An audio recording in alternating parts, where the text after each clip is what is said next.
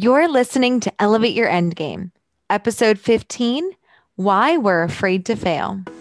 Hi, I'm Cam, and I help empathic and intuitive leaders find their confidence and step into their authenticity. And I'm Megan. I help people in their 20s find their direction so they can create an intentional future. We're two life coaches teaming up to teach you how to manage your mind and empower you to transform your life. Let's, get, started. Hello, everyone. We hope you are having a wonderful week. Today, we are going to be talking about why we're afraid to fail.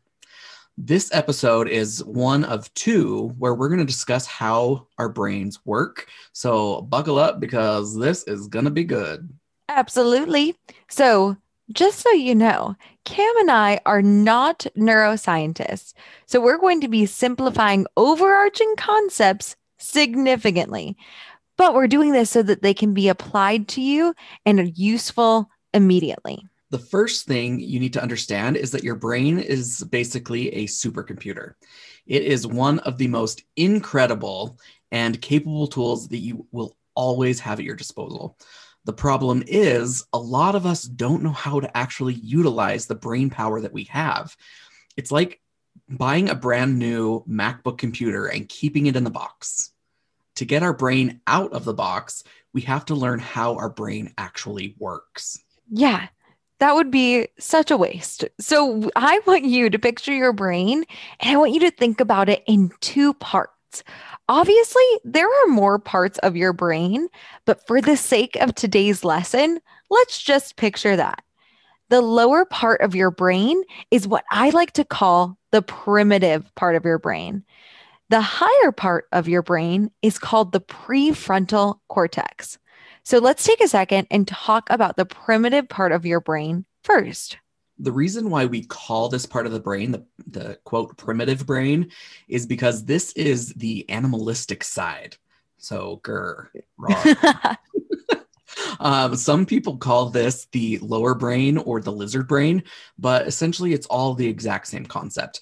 Your primitive brain is always alert and it is extremely reactive. Precisely. So, when we were evolving from the cave people, this part of our brain was fantastic. It helped keep us safe, which was great. But we were constantly on the lookout for danger.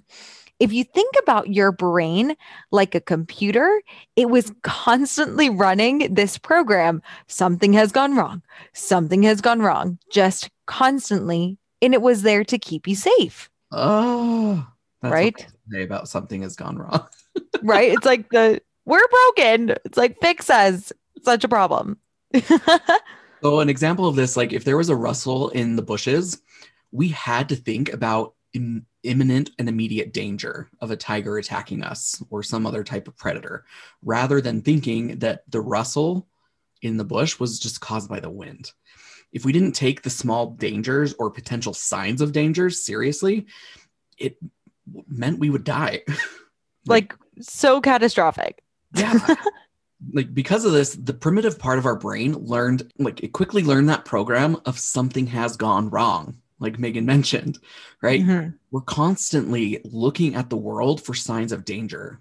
And this is a wonderful thing because I mean, it helped keep us safe and get us to the point of where we are. Exactly. But essentially, because this primitive part of your brain is hardwired, it's literally become hardwired to look for danger.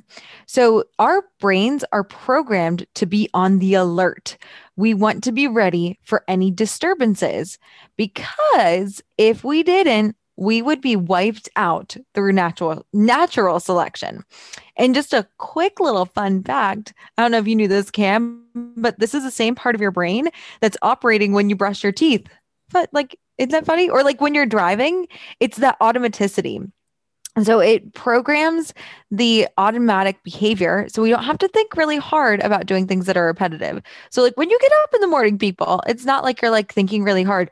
Take step out of bed take off sheets, brush your teeth, and it's like go left to right. You know, it makes life a lot easier, which is convenient. Oh my gosh. So I did know this, but the way that you explain it, and I'm super, but the way that you explained it was so perfect. So ah, I know. I feel like it's it's just funny to think about, you know? It's like I, I love thinking about our brains and they're they're so helpful in that way. Yeah. And you guys, our brain is motivated to survive. So essentially what we can do right now is we can break that survival instinct into three parts, and that is known as the motivational triad. So, those three parts are one, seeking pleasure, two, avoiding pain, and three, conserving energy, aka seeking efficiency or doing it the easiest way possible. Oh, yeah. So, your brain, my brain included, is constantly seeking pleasure. In the past, seeking pleasure meant getting our basic needs met. This includes food, water, and shelter. So it was a really great, important thing. However, in the present, what's happened is we have developed in almost like extra ways to seek pleasure. So, this might be experienced by you personally when you are scrolling on your phone, which you might be doing as you listen to a podcast right now, eating, but instead of just eating food that would keep us alive, it's like we have increased dopamine with sugar and flour that are totally like all over the food that we have the capacity to eat right now, and watching TV and movies. When you do these things, again, like I said, you are literally getting a dopamine hit from your brain. And for those of you guys that don't know, dopamine is known as the pleasure chemical. But part of the seeking pleasure part of your brain is also this primitive part of your brain. It's also seeking pleasure and avoiding pain. Ooh, good segue. Yes, thank you. So, this means avoiding things that uh, could be physically harmful, make us sick, or just could otherwise be dangerous. However, we're now at the point of our evolution where there aren't as many physical dangers. So instead of physical dangers, our brain is now on the lookout for emotional danger. This is what we call a maladaptation. This just Ooh. means that it is our brain's failure to adjust adequately or appropriately to the environment or whatever the situation is isn't that like a fun and it's it, it sounds so scary but like it's so true. It's like a mal a bad adaptation. It's like something that we've learned. Yeah. so it essentially just means that your brain is going to run away from pretty much everything that is emotionally labeled as negative or uncomfortable. So this in i feel like the most extreme cases it's like shame doubt failure, sadness, anger, anxiety, fear, humiliation. You know, oh it's my. this right it really it's like these really intense negative emotions you might be thinking okay like our brain just really wants to run away from again you might be sitting at home or driving wherever you are and thinking that this is a really great thing because of course you don't want to feel negative or uncomfortable right no. Of course well, not. And so additionally, like your brain is trying to conserve energy by doing what's easy, right? I.e., what you've already been doing, what you've done before. So, so conserving energy in the past, it meant that we literally had to do things that were the simplest and the easiest so that we didn't overexhaust ourselves because when we overexhaust ourselves, we die. We're really? not as alert Mm-mm. to avoid danger. Again, really intense, but the way that we have interpreted it nowadays is like now we are just seeking pleasure constantly, avoiding pain constantly, and conserving energy constantly, which means that you aren't doing you're not striving to do anything you haven't done before because you want to stay safe. So we can be okay. Thank you, primitive brain, for keeping us safe. The problem is you're not putting yourself out there to do something really difficult. And if you're the kind of person that wants to put themselves out there, achieve really big goals, accomplish great things, I've got news for you. Negative emotions are 100% a part of the deal and they cannot be avoided. And that's totally okay. Yes. Like, this is a huge problem for anyone that has a human brain. Mhm. So everyone. Everyone. like it wants to fulfill that motivational triad and so it's constantly running the something has gone wrong program you will want to avoid anything and i mean anything that causes a negative emotion because your brain literally thinks that it's going to kill you Exactly. So, if you want to be the kind of person that elevates your end game truly, which is hopefully the reason why you're listening to this, you are going to have to rewire your brain. Literally. This means you are going to have to fight your evolutionary programming from your motivational triad and negative subconscious thi- thinking. and i was going to say i want to point out i love i don't know i get really excited when i think about fighting my evolutionary programming is that Yes, because it's like we get to evolve to the next level. yeah it's like uh-uh you're not going to hold me back Precisely. Oh, I love that. I feel that too. I'm like, ooh, how can I be the next version of humanity that doesn't have this like crazy, fe- like failure fear, you know? Yes, maybe it's my how I view authority. Maybe that's it. It also might be for Don't me tell too. me that I can't do anything. I can do anything I put my mind to. I'm like very much that like strong, independent woman. I don't That's need no primitive brain to be telling me what to do. That's right. So all of this is really important to know because you have anywhere from 60 to 90,000 thoughts every single day. Like your primitive brain is running the show 80% of the time. And also, just for another fun fact, 95% of your thoughts that you're thinking today are repetitive thoughts from the day before. And that is crazy to me when I think about like just that compound effect. Like Yes. there's still probably some thoughts that I, well, I actually know this. There are thoughts that I'm thinking today that were programmed from my childhood. And it's just part of that 95%. Mm-hmm. We'll get into more of that next week. Oh, for sure. But I just want you to know that, like, dear friends, don't fear. We are currently evolving as a species, like we were talking about before. And as we speak, we are growing into the next version of ourselves. This is why coaching is so important. We teach you how to rewire your brain by doing the thought work we've talked about so far. And just so you know, we are not going to work through all 60 to 90,000 thoughts. It's too many. And all 80%, like you might be panicking, like that is a lot.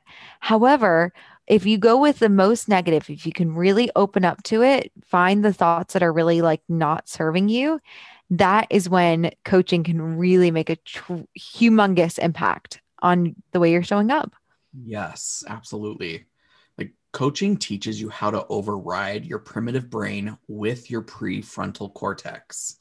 Like prefrontal cortex is the logical part of your brain that can be actually be used to foresee the problems ahead of time.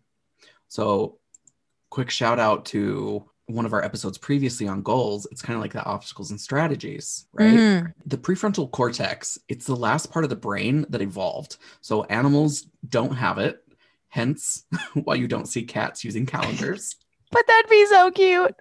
Would I would love that so much. i was going to say i see uh, a 2022 calendar forming Oh my God, that'd be so great.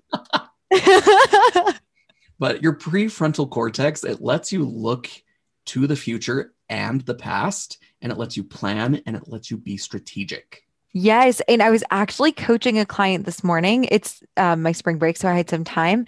And he was saying that isn't your prefrontal cortex, isn't that the part they say isn't developed till you turn 25? And I was like, yes, it is. That's I that just reminded me of that. And one of the things I want to encourage you is that even if you are past the age of 25, again, like we said at the beginning of the episode, your brain isn't fully developed to that point like in, in your brain even if you do have a fully developed prefrontal cortex you still might not know how to use it which is going back to the beginning of this episode it's like having that macbook computer in the box. It's not actually being utilized. So coaching actually teaches you how to utilize it. And he was saying that like he was like well like I'm 27. He was like, I'm not sure if mine is fully developed yet. And I was like, it might be. It's just you have, we're still working on getting that training so it fully develops, if that makes sense. Sorry, that was a bit of a tangent. but I want to let you know like, even if you learn how to run your prefrontal cortex like a boss and you are a coaching queen or king and you are crushing it, or whatever you would like to be, your primitive brain, again, is running the show 80% of the time and it will still be talking to you. But you just learn how not to listen to it all the time. And, and even like instead of not listening to it, you listen to it and you question it. You can hear it and you're like, hmm, don't know if I want to believe that. Is that useful for me? I don't know. And then you go out and you live your life. And so just notice it's going to be feeding your unconscious and unintentional desires fairly constantly. Let's watch Netflix. You might be hearing that in your head. We don't need to do this. We could do this instead. So start to build awareness for this part of your brain. So I was like, that was like an aggressive like stance. just brings joy to my heart. That's all. So the next time you hear yourself operating from that primitive brain, just like Megan said, pause, check in, and question if this is the result that you want long term. Like this will bring your thinking from your amygdala, your primitive brain, to the prefrontal cortex so that you can actually make an intentional decision rather than just having it be a reactional one. Yes, Cam. And one of my favorite sayings, and this is so important because if you're afraid to fail, one of my favorite sayings is that success is built on a pile of 100 failures, hundreds of failures, even.